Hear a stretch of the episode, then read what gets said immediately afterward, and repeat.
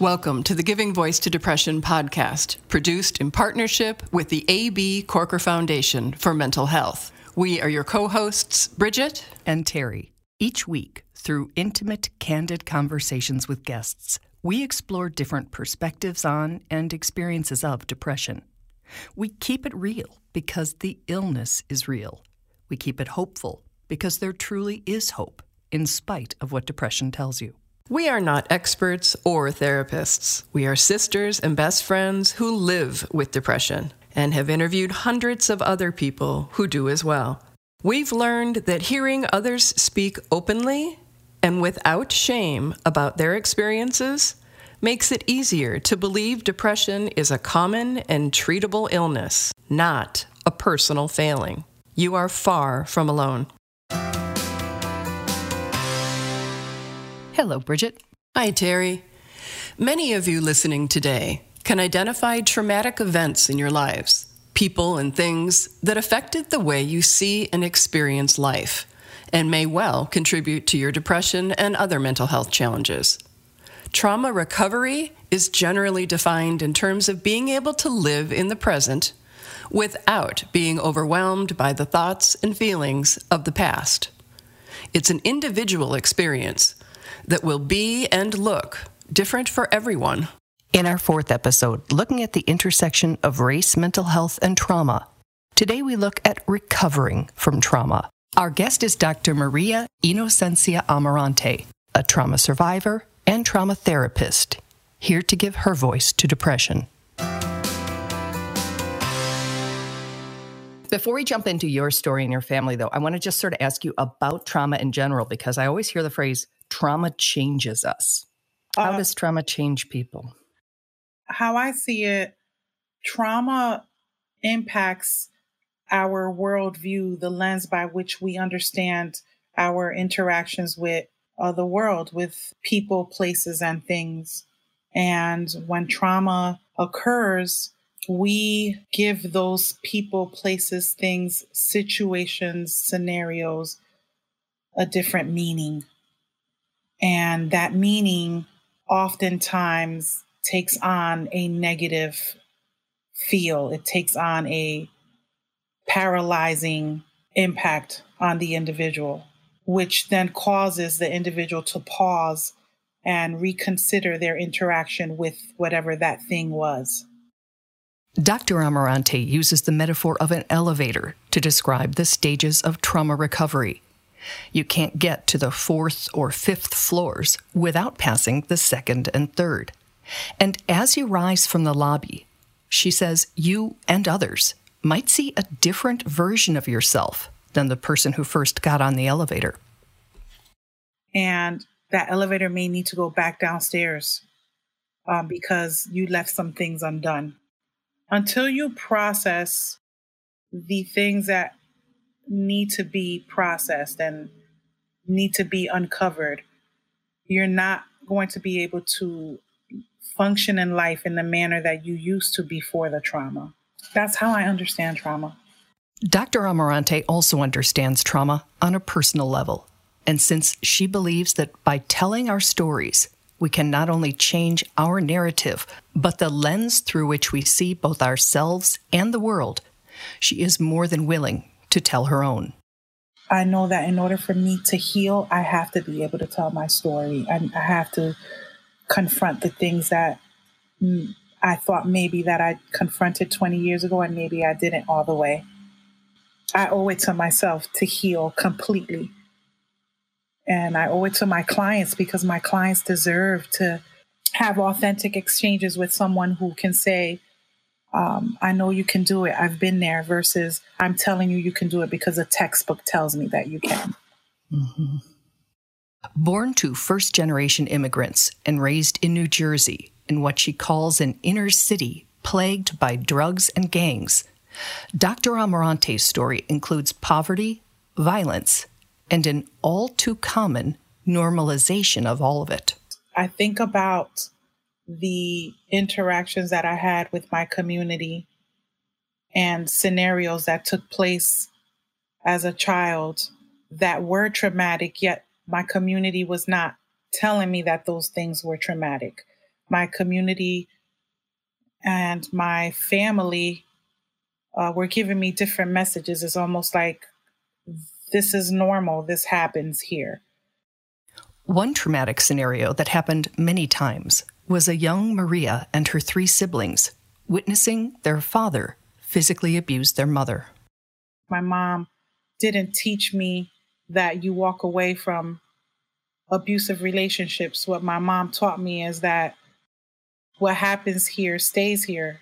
You know, I'm my family's from Dominican Republic, and I find that for many Latino families, there's that secrecy that the unsaid rules that you're taught.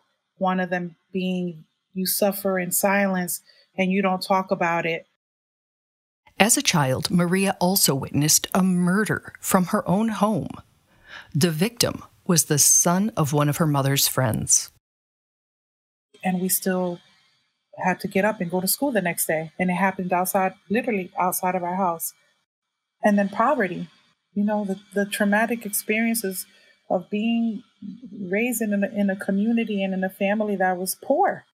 My fam, my, my mom and dad did not speak English. So there was a lot of things that they could not navigate through because they didn't have access to resources. There were times I would come home from school, we didn't have electricity, so my mom was like, okay, hurry up. You still have to do your homework before the sun sets. And then when the sun set, there was a candle that she lit. We we still needed to do the task at hand. The us not having electricity didn't change the responsibility of the day as, for me as a child and that was doing my homework, doing the chores around the house. And now looking at that through the lens by which how I understand life, yes, that's trauma.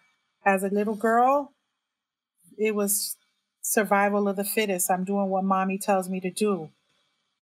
The impact of child traumatic stress can last well beyond childhood and is a risk factor for nearly all behavioral health and substance use disorders. I was I was raised with two sisters and a brother, and my brother really struggled with how we were raised, but also struggled with what he had access to in, in our community, and which was drugs, which was criminal activity. And he chose to find some healing or to find to repress or or even deal with the the pain of his reality by um, engaging in that. And her older sister, in dealing with her trauma and depression, she chose uh, drugs and became addicted to heroin for many years she also ended up mm, uh, marrying into a relationship which mirrored a lot of the relationship that she saw, the interactions that she saw with my dad and my mom. And my sister's still struggling with that now, and she's an adult, she's in her 50s. Her younger sister took a very different route, though all three were born and raised in the same family. She focused her energy and um, ended up being a police officer in our community. Still struggles with um, understanding what healthy relationships looks like and, and make some choices. And and she's aware, like we're able to have conversations about that now. Like, um, you know, we've we've heard this many times, looking for love in all of the wrong places and wanting to be loved and knowing when to walk away from situations that are unhealthy yet we go back to what we saw for so many years as as children and our our parents struggling with quote unquote getting it right her own path to a healthier future was paved with education somehow i was able to choose to direct my energy uh, in my education and tell myself, I have to get out of here. I have to get out of here. This is the only way out. The only way out is to go to college. Accessing that escape route took a lot of hard work. Despite everything, Dr. Amarante is able to credit her father for modeling that. I thought, okay, well, I can't pay for this tuition, but what I could do is I could get a I could get another job. And I worked full time in my undergraduate. I worked a 40 hour job. I lived on campus. I paid my way through college and I learned those skills from my dad. Yet you hear this me sharing with you that my dad was abusive towards my mom. I still I looked at my dad and I took the, the good from him. Dr. Amarante is the first person in her family to attend college. And as you probably guessed by her title, she earned not only her bachelor's and master's degrees, but a doctorate in educational psychology as well. So I'm like, okay, I'm going to do this. I'm going to do this. Yet the world was telling me, you're from the inner city. You apply for a doctorate program. You're not going to get accepted. You're not ready. These are the things, the messages that I received. And I'm like, no, no, no. Um, I'm going to prove you wrong. I'm going to prove you wrong. And I'm going to give my mom something to talk about. Like, I want to give her that gift. I want. I don't want her story to just be that she was a, an abused woman. Although she didn't talk about it, I know that she felt this every day. So even if she can't tell her story with words, she'll be able to get to a point in her life where, because we talk about the good, we talk about the good, but the bad we don't talk about. So I want to give her to be, give her something to talk about. Dr. Amarante says it took her almost nine years to earn her doctorate, but she did it, breaking not only expectations and barriers, but toxic generational cycles as well. Eventually, I got tired. I got tired of being sick and tired, and um, I I wanted different for for me, and I wanted different for my family. I wanted to change the legacy for my nieces and my nephews. I wanted to um, speak about things that were uncomfortable. I wanted them to look through the lens and, and call things what they were. So, in essence, initially, I did it for them, and eventually, I did it for myself. And when I say did it, what I mean by did it is I interrupted that cycle of, of violence for myself and my family I called it domestic violence. I called dysfunctional behaviors dysfunctional. I decided to talk about things that were uncomfortable. I told my mom no longer am I going to just talk about things within the family. People need to hear this. And when I did that, there was a shift in how I interacted with with the world and individuals. So with all of you being in the same family in the same environment, witnessing the same things. What, what, do, what do you think influences how somebody responds to trauma? I think it is personal. I think that individuals have interactions with teachers, with loved ones, with friends who seed into us and and tell us uh, our our worth or or our potential worth. And I have a feeling that the interactions that I had with my teachers and the things that they said to me may have been different than what my sister and my brother heard. So, as a therapist, you help people deal with their traumas. Um, as a human being, you are dealing and processing and, and healing from your own. How do you do that? What what are there steps? Are there truths and, and systems or whatever the words are that work for everyone? Because everyone has stuff to heal from. Yes, I love this question so much because here's my thought every individual, all they need is one person, just one person that believes in them. One person that can tell them, I'm here for the long haul. I'm not judging you when individuals feel that they can walk into a space and not be judged and be gotten at the same time, be gotten where they can just say, I am sick and tired of being sick and tired, or I'm afraid and calling it that, or I'm confused. And the person in that room giving them a place to say, you know what? We're going to work this out together and I'm not judging you. I love what you're saying. Uh, I'm feeling what you're saying. And I'm anticipating some of the people listening thinking, we don't all have that. What, what do you say if the, if the key to processing and moving forward from trauma is being seen and heard and not everyone has access to somebody with that skill set right. what what then? You may be surprised that there are many individuals that do have access and they don't know it. Google free counseling services. You'll be surprised what you will find in your community. Okay so that's just through that. To answer the you could go on youtube you could go on google. You can literally plug in trauma alcohol abuse what whatever it is that you're struggling with just plug in that word and then you'll see other things that are going to come up for you. You know when you do these google searches and and you and you plug those things in there you're going to see different things that are going to come up for you. I want to encourage you to consider uh, um, reaching reaching for more than what you have recently.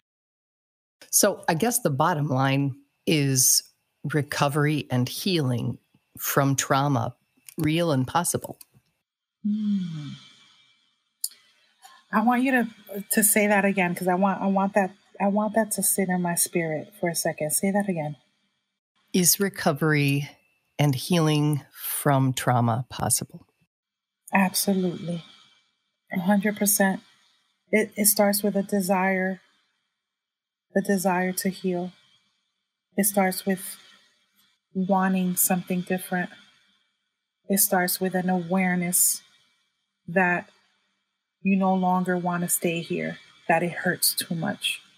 And then taking the step steps to reach for what's going to get you over that hump, to reach for what what's going to take the pain away, to not be afraid and to be committed to the process because when you start reaching and exploring and processing, you're going to have moments where things are going to hurt.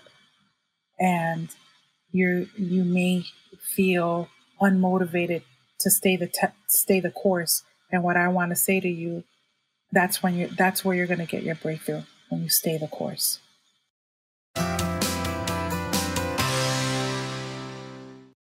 Oh, that notion of being gotten, being seen, being held even by one person can completely change anyone's trajectory just by having that support not not just by having that support. And that is my wish for everyone. Absolutely. And and it that she said it doesn't have to be you know a therapist in a corner office that you have access to and you know, mm-hmm. who represents you in all the different ways that it can be well we've had people find us and, and find some comfort in the community online. There are so many different ways, and we can't give up until we find one that works for us and is available to us. I, and I, I love the way Dr. Amarante said, I owe it to myself to heal completely. And the idea of being tired of being tired and just wanting something different for ourselves being necessary and motivating and you, I know it can be hard when you're really in it to even find uh, that the, to believe the kernel of hope that's telling you that it can be different, but it can. And she is living proof of it, which is just amazing. Terry, I'd like to read a quote from um, an author that I really like who often speaks about trauma, and his name is Peter Levine, and uh, this is from his book, Waking the Tiger. And he says, Trauma is trauma, no matter what caused it. People can be traumatized by any event that they perceive, consciously or unconsciously, to be threatening. This perception is based on one's age, life experience, and even their constitutional temperament. When it comes to trauma, the critical factor is the perception of threat and the incapacity to deal with it. I really like that definition. That's a good one. It's a good one. I want to thank Dr. Amarante for her time, for sharing about both her own experience as well as her family's, and for giving us uh, hope. I, I, I was very inspired by the conversation and, and ended it saying, I wish she was my therapist. And I would say, Maria, thank you for modeling breaking a cycle. That is, you know, huge. Thank you. Absolutely.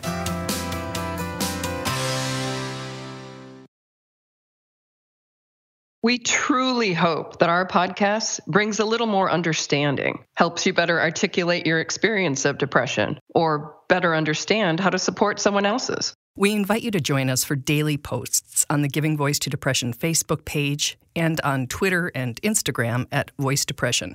It is a comfort to be among fellow travelers on depression's dark road. And remember, if you're struggling, speak up. If someone else is, listen up.